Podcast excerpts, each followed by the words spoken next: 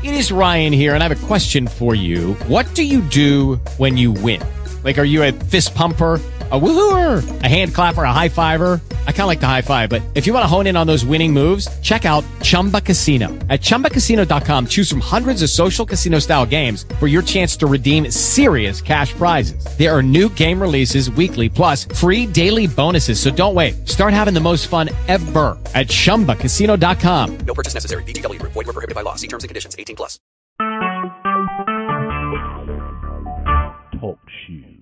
Recorded live.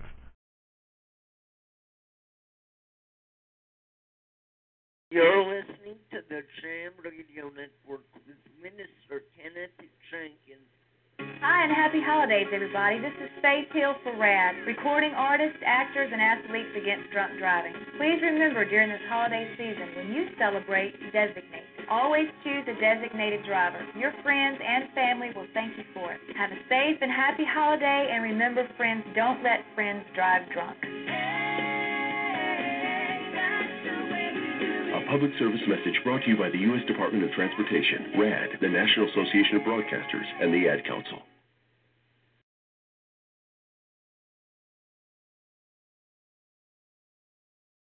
Psalm 25 of David. In you, Lord my God, I put my trust. I trust in you. Do not let me be put to shame, nor let my enemies triumph over me. No one who hopes in you will ever be put to shame, but shame will come on those who are treacherous without cause. Show me your ways, Lord. Teach me your paths. Guide me in your truth and teach me. For you are God my Savior, and my hope is in you all day long. Remember, Lord, your great mercy and love, for they are from of old. Do not remember the sins of my youth and my rebellious ways. According to your love, remember me. For you, Lord, are good. Good and upright is the Lord. Therefore he instructs sinners in his ways. He guides the humble in what is right, and teaches them his way. All the ways of the Lord are loving and faithful toward those who keep the demands of his covenant. For the sake of your name, Lord, forgive my iniquity, though it is great. Who then are those who fear the Lord? Who will instruct them in the ways they should choose? They will spend their days in prosperity, and their descendants will inherit the land. The Lord confides in those who fear him. He makes his covenant known to them. My eyes are ever on the Lord, for only he will release my feet from the snare. Turn to me, and be gracious to me, for I am lonely and afflicted. Relieve the troubles of my heart, and free me from my anguish. Look on my affliction and my distress, and take away all my sins. See how numerous are my enemies, and how fiercely they hate me. Guard my life and rescue me. Do not let me be put to shame, for I take refuge in you. May integrity and uprightness protect me, because my hope, Lord, is in you. Deliver Israel, O God, from all their troubles.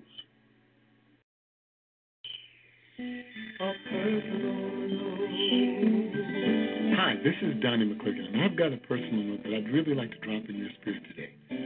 I want you to understand the blessings of God and how they're supposed to enhance our lives. Blessings are not always financial, but the Bible says in Proverbs 10 and 22, it says, The blessings of God makes us rich and adds no sorrow. This richness that it's speaking of deals with our lives being full, our lives being complete, our joy being prevalent noticeable, us being seen as someone who profits in God. The richness of God deals with a soul that is healed, a spirit that is in touch with Jesus. Our lives being rich is having our family whole, is having our friends close, and even our enemies reconciled. The blessings of God makes us rich and will take your sorrows away.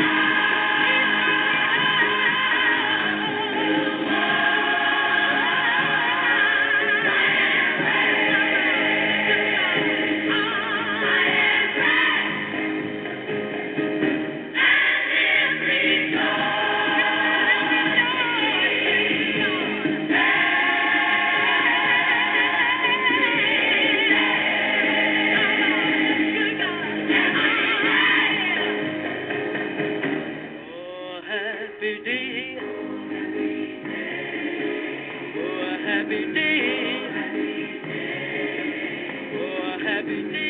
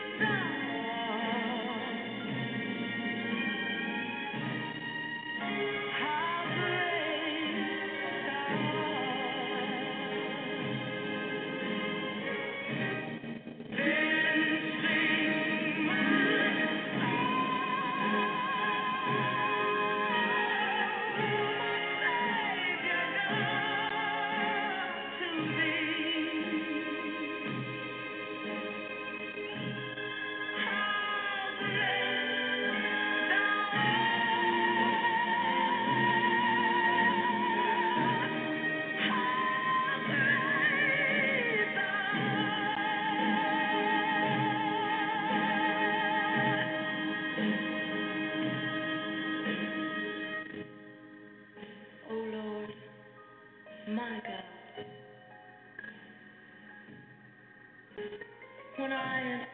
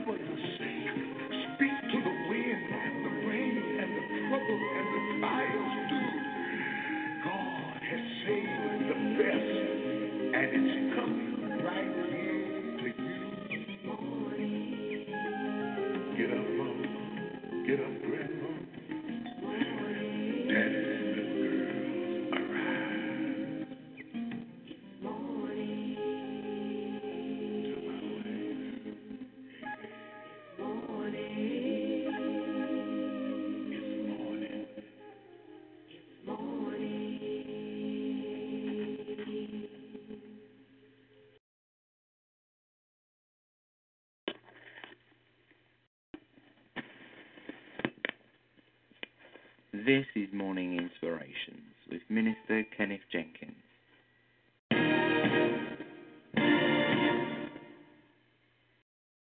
And good morning.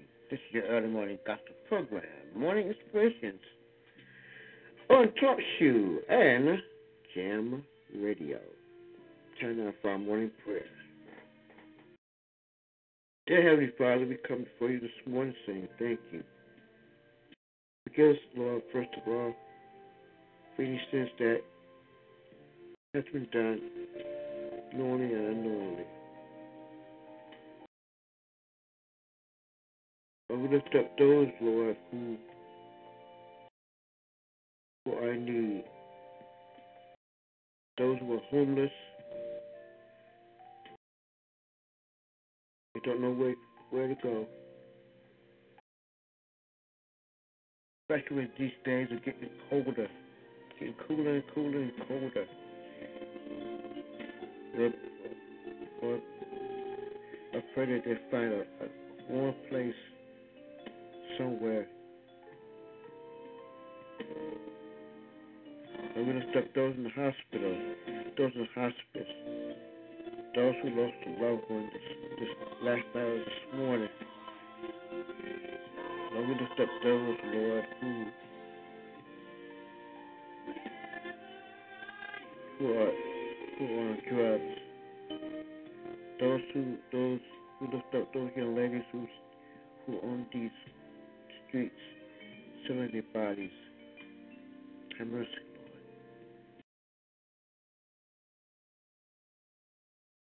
lift up pastors and ministers to you who ready, get ready to preach your word, Lord.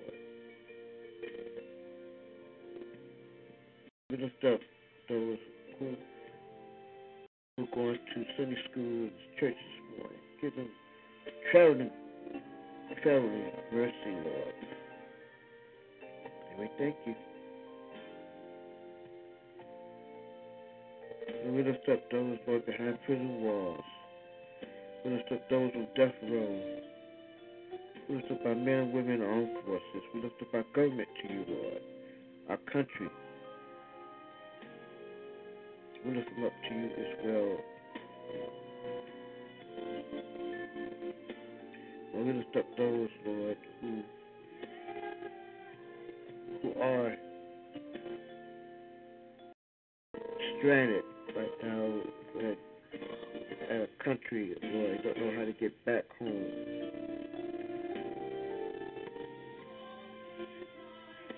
Bless our family, our friends, our church family, our neighbors, Lord. Bless our pastor and his family. We thank you, Lord. Touch Vanessa, Lord. Top of her, soles her feet. Bless this house, Lord.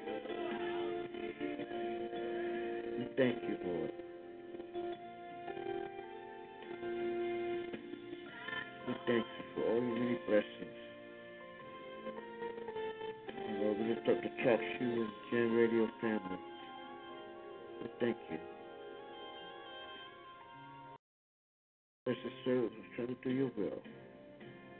We thank you, Lord, for this, for this time.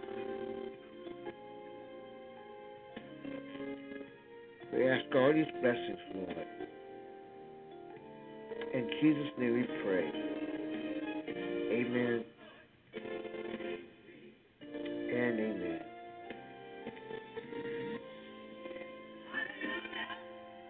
We're going to be back at the top of the hour. Day one is up next.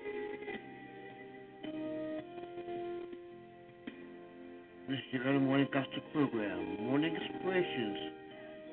Thanks for tuning in.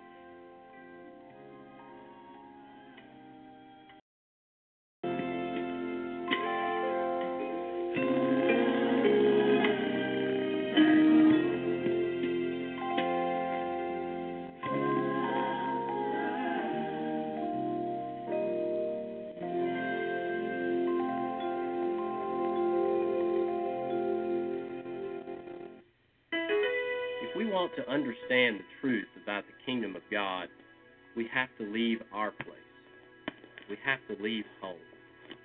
To leave home means that we move from what we know to what we do not know. To leave home means that we are willing to embrace what is unfamiliar for the sake of a new way of life.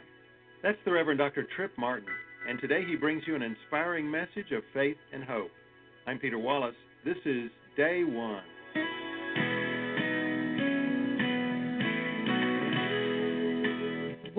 Welcome to Day One, the weekly program that brings you outstanding preachers from America's mainline Protestant churches, sharing insight and inspiration from God's Word for your life.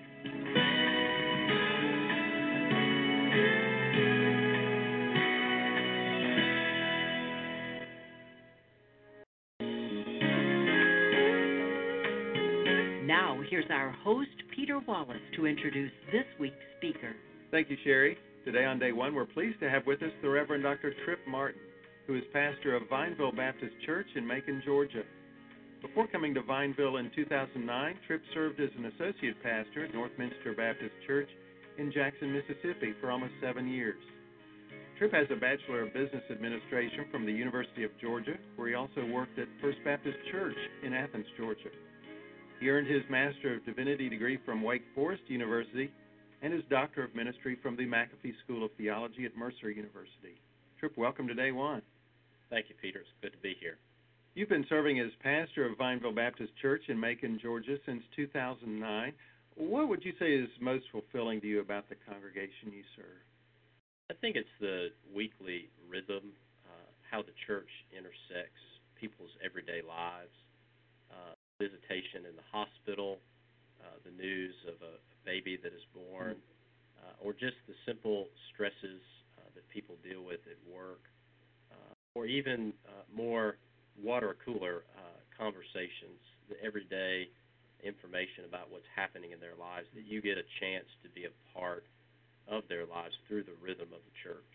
And you have written a ministry statement that says, I believe ministry is deficient, if not genuine.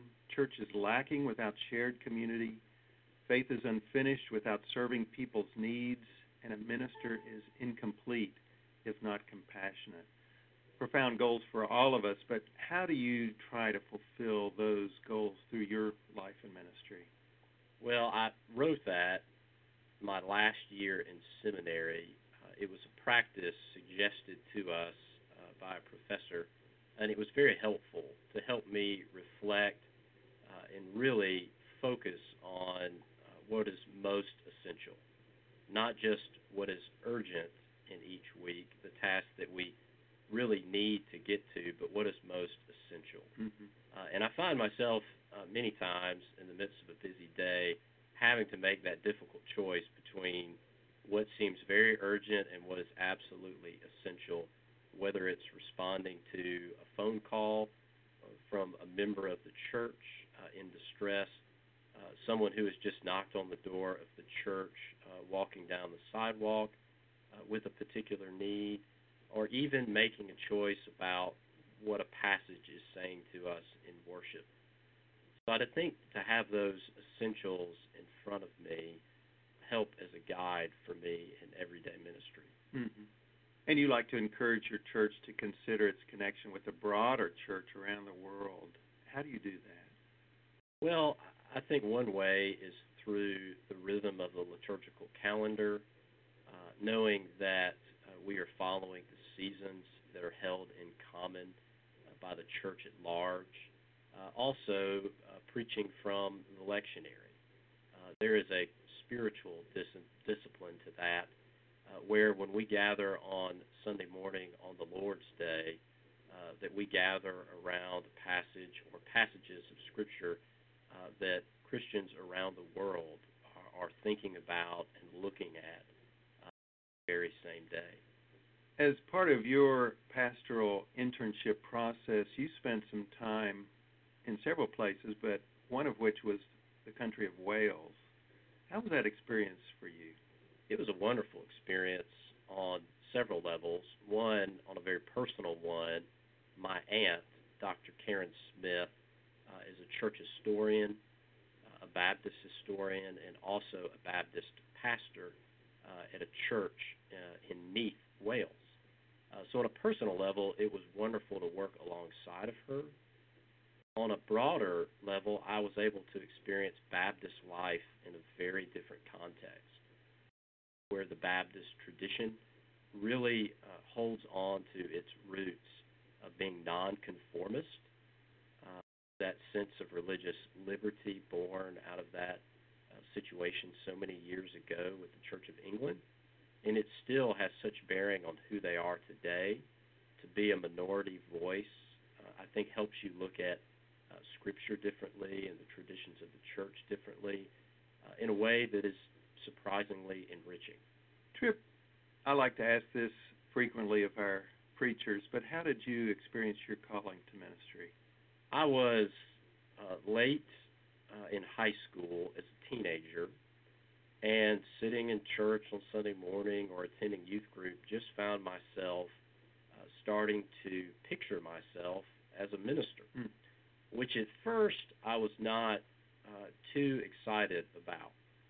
My grandfather is a pastor, my aunt is a pastor, uh, and I feared that my sense of calling may be simply tied to my uh, admiration of them, my uh, close proximity to watching their work. Uh, so I started to picture myself doing anything but ministry.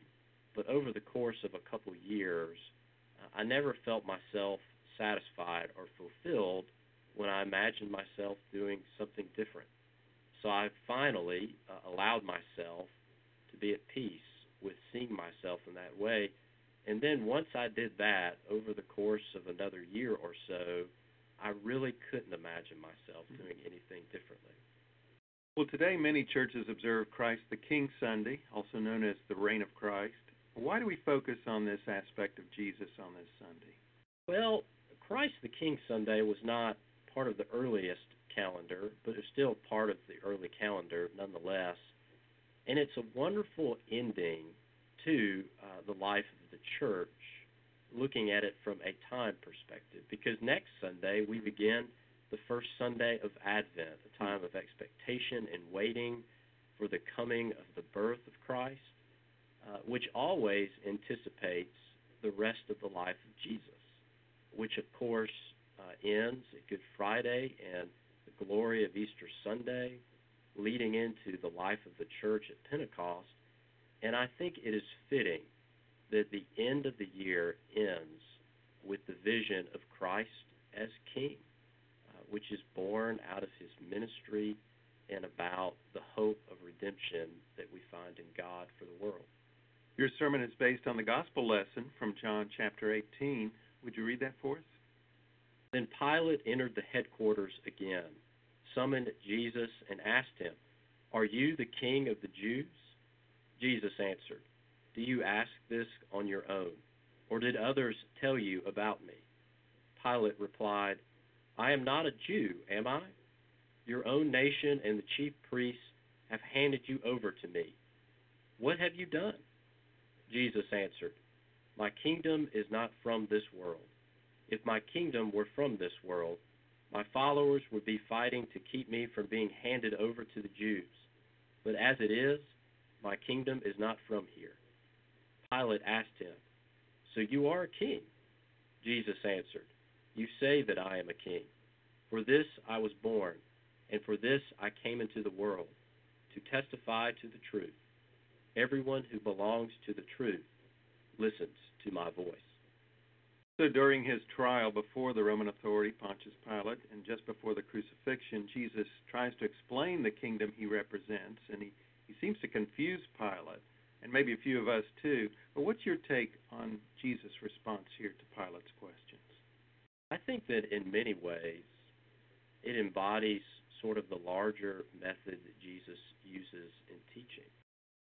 We see it in the parables, in many of the stories that Jesus uses, that it is a question that is almost unanswerable in mere words.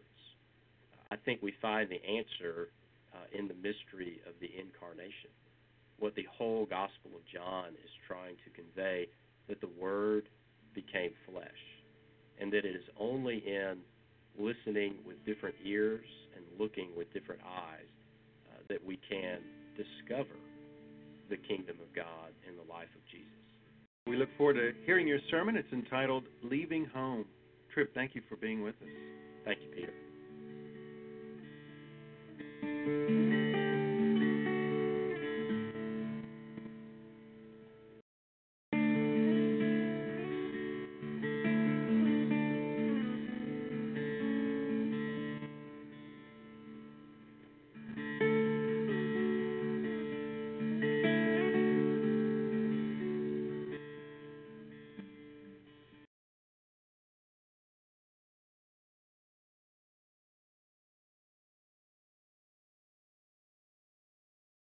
We walked through the front yard up to the three familiar brick steps that led up to the front door of the house, I always tried to peek into the sunroom to see if I could catch a glimpse of my grandfather sitting at his desk. It was where he spent most of his time. We would then knock on the door and wait, for it takes a while to answer the door when you are over 90 years old. But as soon as the door opened, I knew exactly what my grandfather was going to say. Are the boys from Richmond County finally here? We had driven all the way from Augusta, Georgia to Atlanta, just a little over two hours away, but he always made it sound like we had driven from the other side of the country. Papa always teased us to make us feel welcome, and it worked. He gave us a hard time because we were from Augusta, as if it was a faraway land. He probably teased us because we liked him teasing us. So each time we stepped over the threshold of the house, and whenever we left, I could still hear his voice. You boys are all right, even though you are from Richmond County. I knew he was just teasing, but every time we left the house, I always wondered what it meant to be from a place. How does a place shape us? How does it get deep down inside of our bones where it is always a part of us? No matter where I go, I will always be a boy from Georgia. Our place says something about who we are. Jesus knew full well the implications of that question. From the beginning of the Gospel of John to its very end, people are concerned with where Jesus is from because they are concerned about who he is. We can still hear the incredulous voice of Nathanael.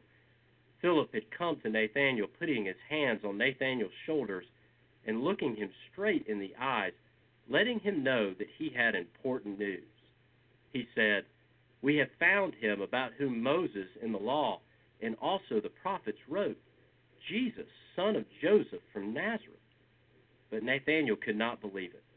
From Nazareth? Are you sure? Without even thinking, the words came out of his mouth Can anything good come from Nazareth? This same question comes up again at the end of Jesus' life, this time when he is standing before Pilate. Pilate asked, Are you the king of the Jews? But this was not Pilate's real question. Pilate's real question was, What is the truth? Jesus had come to testify to the truth, so it begged the question. But throughout the entire conversation, there is only one real answer that Pilate receives My kingdom is not from here. The truth was difficult to see because Jesus is not from here. To be from a place means that it is part of who we are. Jesus was from Nazareth, which was about 15 miles west of the Sea of Galilee, and it was about 20 miles east of the Mediterranean Sea. It was west of Mount Tabor at about 1,300 feet above sea level. But when Jesus was asked about the truth, Pilate was not seeking information readily available in the yellow pages of Nazareth. It was not a question about his hometown. It was a question about a new way of life. As a good friend once told me, it is hard to be a small town boy with a big city haircut. You look the part, but you feel out of place. Falling off of the turnip truck in the big city entails a learning curve because the way of life is different. The rhythm of each day is foreign. The buildings are so tall, the crowds are so thick, the pace is so fast. Basic questions are baffling. How do you hail a taxicab? Are the sandwiches at the sidewalk lunch cart safe to eat? Will the doorman really keep my packages when they are delivered? Where do I walk my dog? The way of life is different. The disciples knew this much. They were a diverse group, trying to get used to a new way of life. There was Simon Peter, who was always quick to. He proclaimed Jesus as the Christ, but he also denied Jesus three times as well. But then there was Thomas, who kept quiet until he was absolutely sure of what to say. He needed to see the scars on Jesus' hands before he could speak up about the resurrection. There was Andrew and Philip, who brought a group of Greeks at Passover to meet Jesus for the very best reasons. But then there was Judas, who brought people to see Jesus for the worst reasons. Then there was Matthew, the tax collector, whom we know all about. Jesus said, Follow me, and Matthew followed. But then there was Matthias, who is mostly unknown and chosen by casting lots in order to replace Judas. They were all learning how to follow and how to lead, how to wash people's feet and how to dust off their sandals, how to feed large, hungry crowds, and how to drink from one single cup. They were a diverse group, trying to get used to a new way of life. All of them were different, but they all had one thing in common. They all knew what it meant to leave home. They had left home to follow Jesus, not just leaving a place, but also leaving to follow a new way of life. It is difficult to leave home, like the T ball player who reared back, swung as hard as he could, and then got his first hit of the season. He watched as the ball rolled down the third base line. Everyone cheered and pointed at first base, but he just stood in one place. If we want to understand the truth about the kingdom of God, we have to leave our place. We have to leave home. To leave home means that we move from what we know to what we do not know. To leave home means that we are willing to embrace what is unfamiliar for the sake of a new way of life. I can still remember standing at the front of the sanctuary on the third step leading up to the pulpit, looking out at the congregation, looking at me. All of the first graders were lined up on the third step. I can still see the bright red carpet on the floor and the balcony overhead. I stood there with a new Bible in my hand with my name on it, a gift from the church. It was a place where I felt at home. I had grown up in that church. People called out my name in the hallway. I knew where people sat in the sanctuary. I saw familiar faces every week. But that morning, the church said something strange. It gave us a Bible and said, Take this with you wherever you go. Little did I know that I would eventually leave home. We do not have to travel far in order to leave home. Sometimes it is a matter of a few miles where we encounter something new that teaches us about following Jesus. We come to learn that the Bible is not a cul de sac where the journey ends. Rather, it is a busy intersection that sends us out in all directions, pointing us to the living God, so we see the world with new eyes. Jesus is not from here, but he came with a way of life that is bound to the needs of others. He came because of the brokenness of the world. So we begin to fully understand the gospel of Christ when we listen to the gospel through those needs, which always call us beyond our place. We are always thankful for our home. It will always be a part of who we are. I am thankful that I am a boy from Georgia. But when I stood on the steps of the church and it placed a Bible in my hands, it was inevitable. The church knew then that the kingdom of God is not from here. So they knew I would leave home, even if I never moved away. They knew what I did not know. They knew that seeking the kingdom of God meant discovering a larger world of discipleship and grace. We leave home and discover the grace of discipleship and the discipleship of grace. We live what Kathleen Norris calls a vowed life. Our baptismal vow, our commitment to follow Jesus, widens our world, as in all of our commitments to our spouse, to our friends, to our work, to the church. They widen the circle. It may seem as if our vows narrow our lives, making a single commitment, but they widen the circle of our lives. They give our lives focus but they widen them. As in the words of Ruth, where you go, I will go. Where you lodge, I will lodge. Your people shall be my people, and your God my God. Our vows widen our lives to include another. We learn to live each day with gratitude for where we are from, but we widen the circle to include our neighbor and the stranger, to include empathy and hope, to include the poor and the hurting, to include forgiveness and grace, to include our friend and enemy.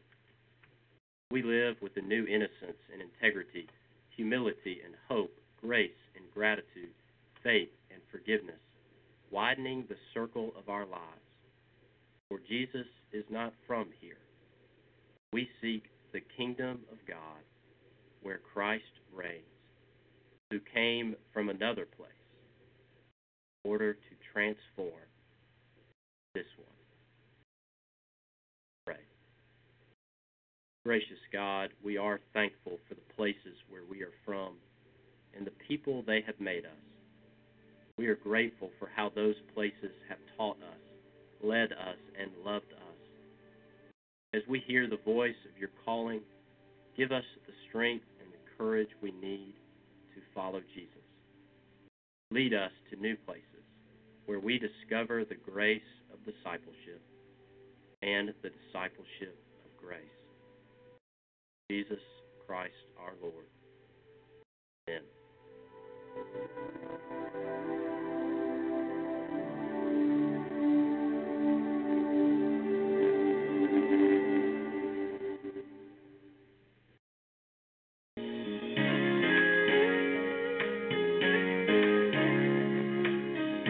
Now, Tripp Martin offers some final reflections on today's message with our host, Peter Wallace. Tripp, you offered a reflection about how place shapes us, how where we are from is always a part of who we are. Would you say more about how we should live in light of where we're from? I think we always have to bless our roots, uh, to know the strengths of what we have been given, uh, that no church is perfect, no family or mentor uh, or friend is perfect, but there are great strengths to find there.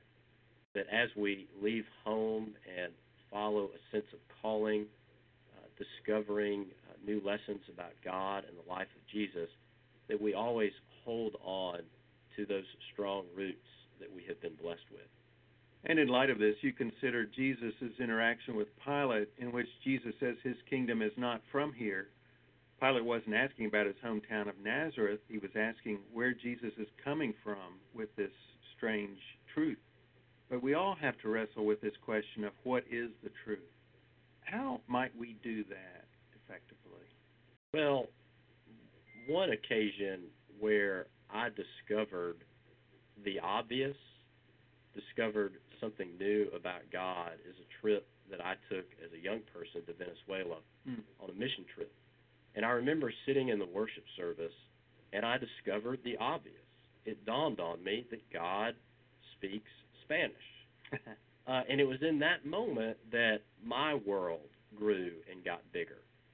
And because of that, since the world got bigger, God became bigger uh, as our creator. And I think what it did for me is I learned that the ground of our faith really is listening. It is opening our ears and our eyes in such a way that we have a different type of awareness, uh, that we see the people around us in new ways, that we see the obstacles between us and others in new ways, that we see the church in new ways, uh, that prayer and worship, preaching and service all come down to a sense of listening uh, that we may define as faith. And Jesus left home to fulfill his calling, as did his disciples, and all of us leave home in a variety of ways. And you said if we want to understand the truth about God's kingdom, we have to leave our place, leave home, move from what we know to what we do not know. And this isn't easy for a lot of us. But what are the consequences for not doing so? Well, I- think the consequences are real, they may not be real in the sense of we will not have a deep faith, uh, know God's love. I don't think it keeps us from those things. Mm-hmm. But I do think the consequences are real, uh, that it limits how much of God's love we may experience or offer to others. I think it may uh, keep us from offering compassion, uh, failing to give people uh, the kindness that we are called to show. So I think those consequences are real, uh, sort of a deeper sense, uh, the mystery of God in our lives. Tripp Martin, thank you for being with us. Thank you, Peter. Day One is the voice of America's mainline Protestant churches. Visit us online at dayone.org. Our program is recorded and edited by Donald Jones and produced by Peter Wallace. Thank you for joining us. I'm Sherry Miller, wishing you all God's blessings on day one and forever.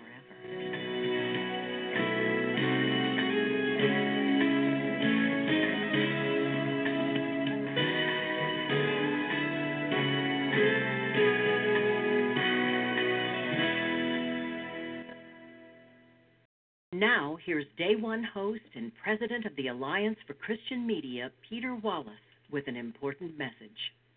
As we approach another Christmas celebration and the beginning of a new year, please remember Day One in your year end giving. Day One is the only radio program that proclaims the positive and passionate faith of the mainline churches. And only with your help can we continue to share the good news of God's love and grace on the air and online. So please consider giving generously. Send your gift to Day One, 644 West Peachtree Street, Suite 300, Atlanta, Georgia 30308. That's 644 West Peachtree Street, Suite 300, Atlanta, Georgia 30308. Or give securely online at dayone.org. We are grateful for your support. And from all of us at Day One, our best wishes to you in this season of hope and joy. You're listening to the Jam Radio Network with Minister Kenneth Jenkins.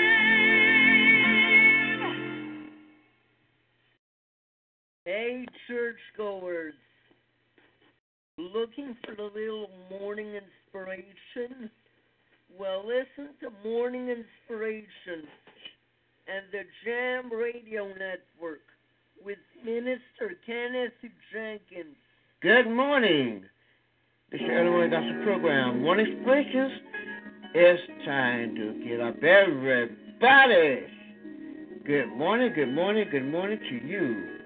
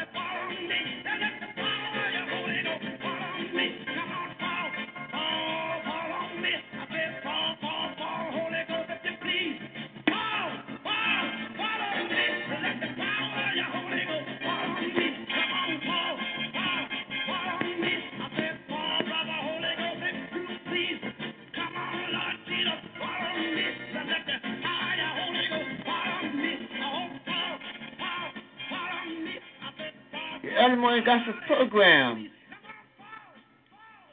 The late Reverend Sammy Singing Sammy Lewis. Good morning to you and yours.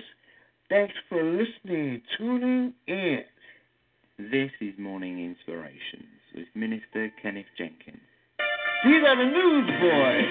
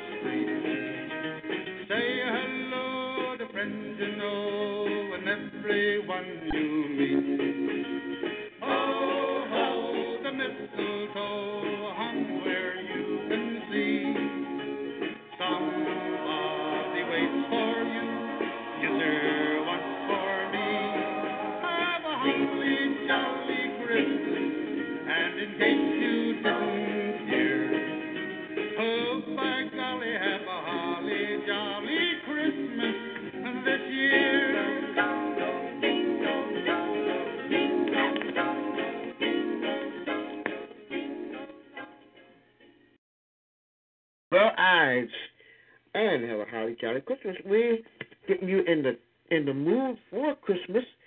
We're going to be playing some Christmas music throughout the all the way to to uh, Christmas. I hope you join us in our programs when we bring you bring you uh, gospel inspiration music, praise, and some seasonal Christmas music. We'll be back right after this. Be still and know.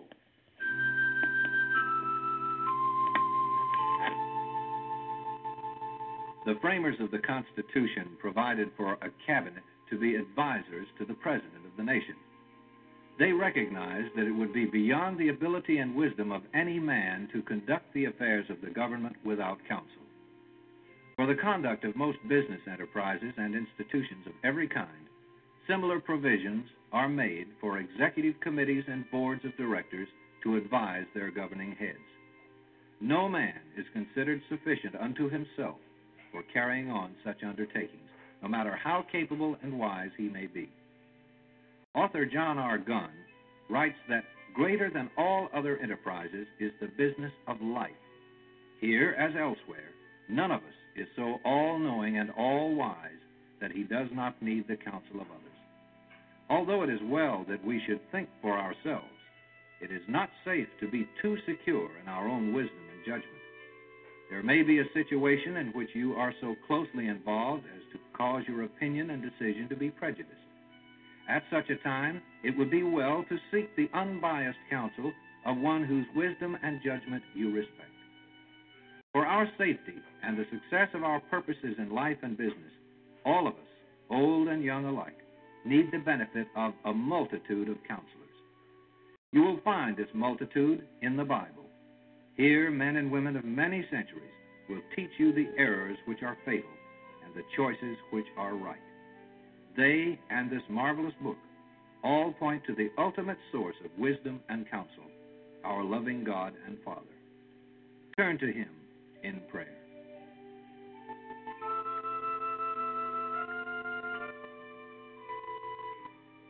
Be Still and Know, produced for the Presbyterian Church in the United States, closes with these words from Proverbs Without counsel, purposes are disappointed, but in the multitude of counselors, they are established.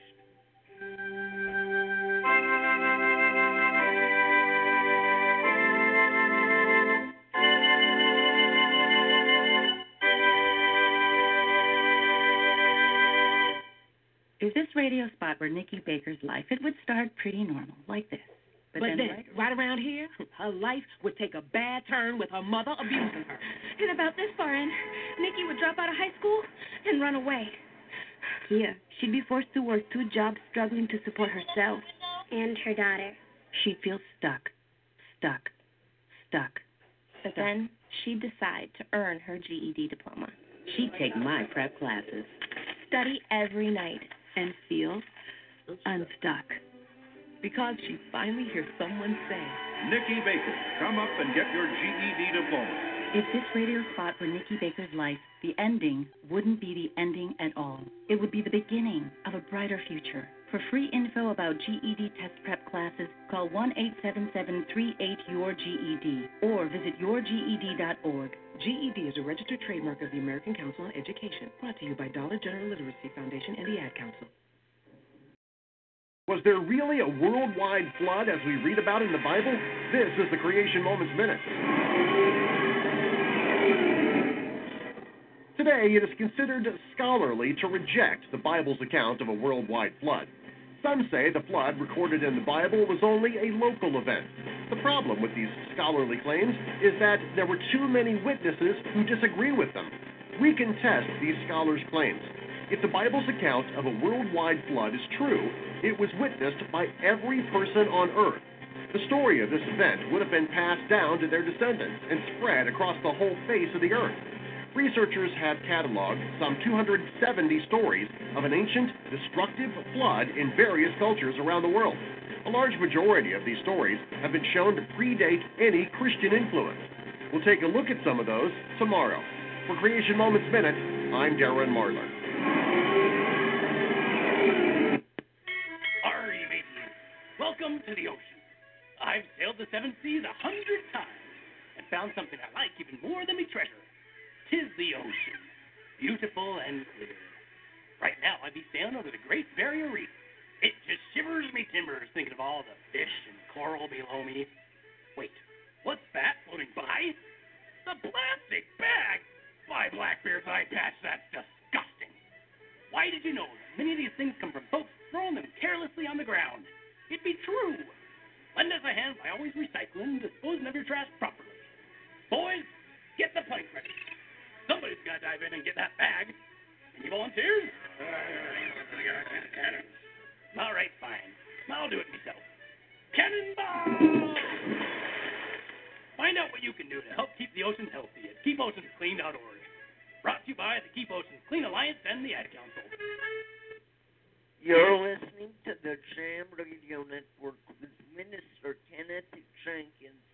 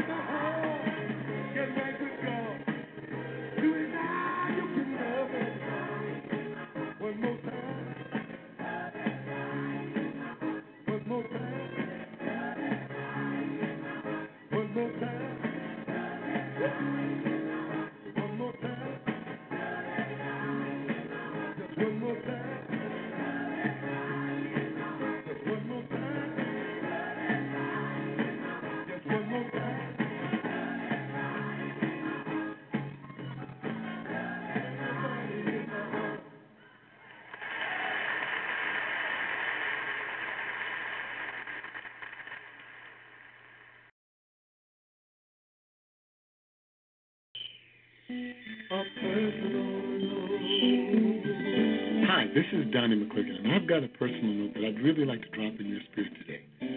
I want you to understand the blessings of God and how they're supposed to enhance our lives.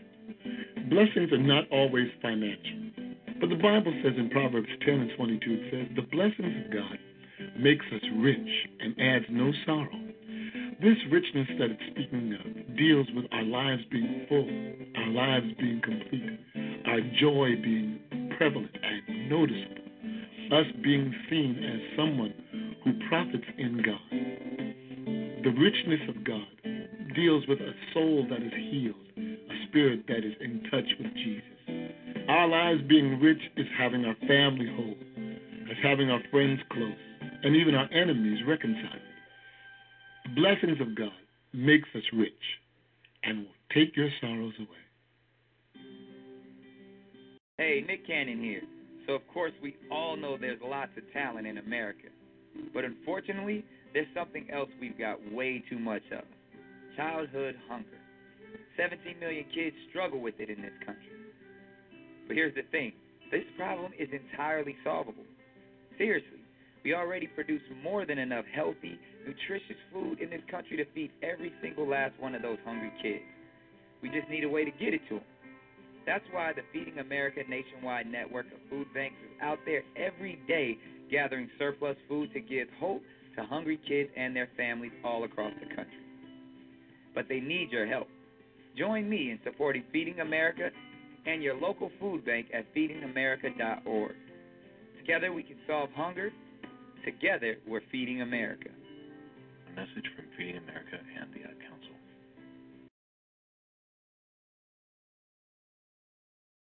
Wonderful.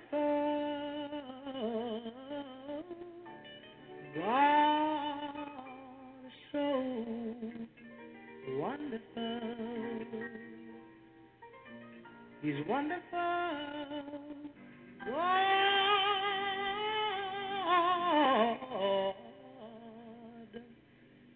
He's so wonderful.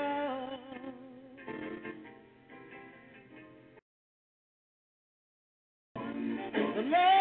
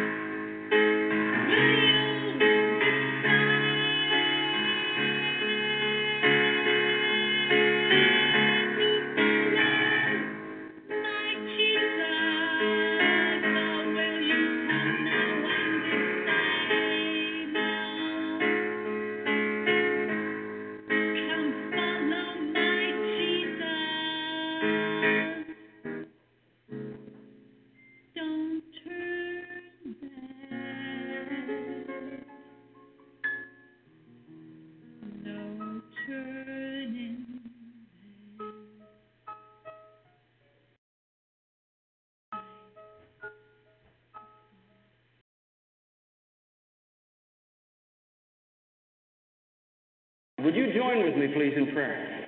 Pray with me. Lord Jesus, I am a sinner. Jesus, thank you that you loved me enough, that you became a man and died on a cross, paid the price for all the wrong things that I have done. I'm sorry for my sin. It's my sin that put you on that cross. And I'm sorry. I don't want to live in rebellion to you anymore. I ask you to forgive me. And tonight I open my heart and I invite you into my life to be my Savior and my Lord. I believe, Jesus, you are the Son of God.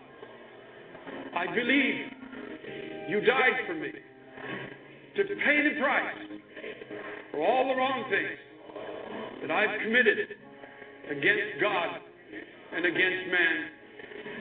I believe that on the third day, by the power of God, you were raised from the dead as living proof that my trust in you tonight is not in vain.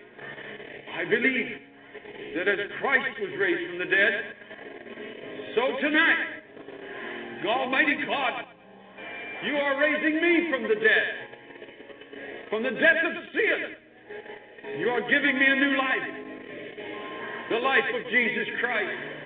Oh God, on my testimony and the belief in my heart, and according to your word, at this moment, I believe I am saved. I am saved. I am saved. Hallelujah. Saved. Saved. Saved. Saved. Oh, let me ask you, friends, in closing tonight, have you done this? Have you obeyed the gospel? Have you obeyed the gospel? Have you come to that obedience of faith?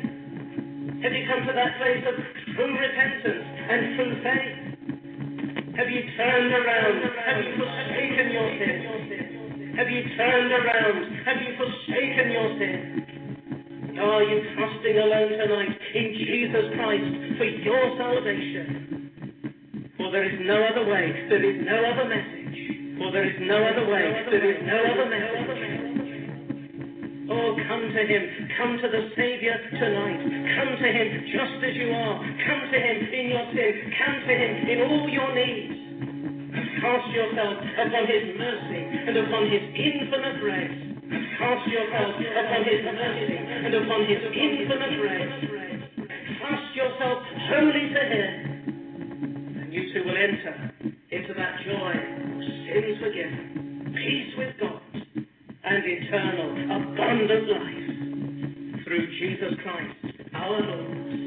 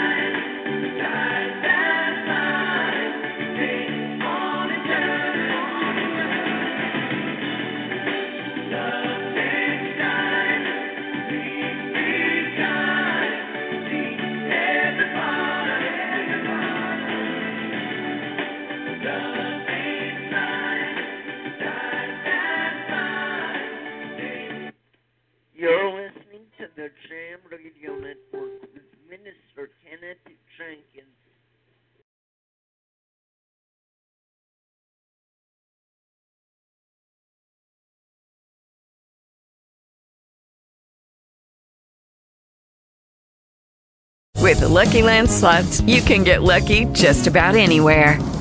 This is your captain speaking. Uh, we've got clear runway and the weather's fine, but we're just going to circle up here a while and uh, get lucky. No, no, nothing like that. It's just these cash prizes add up quick. So I suggest you sit back, keep your tray table upright, and start getting lucky. Play for free at LuckyLandSlots.com. Are you feeling lucky? No purchase necessary. Void where prohibited by law. 18 plus terms and conditions apply. See website for details.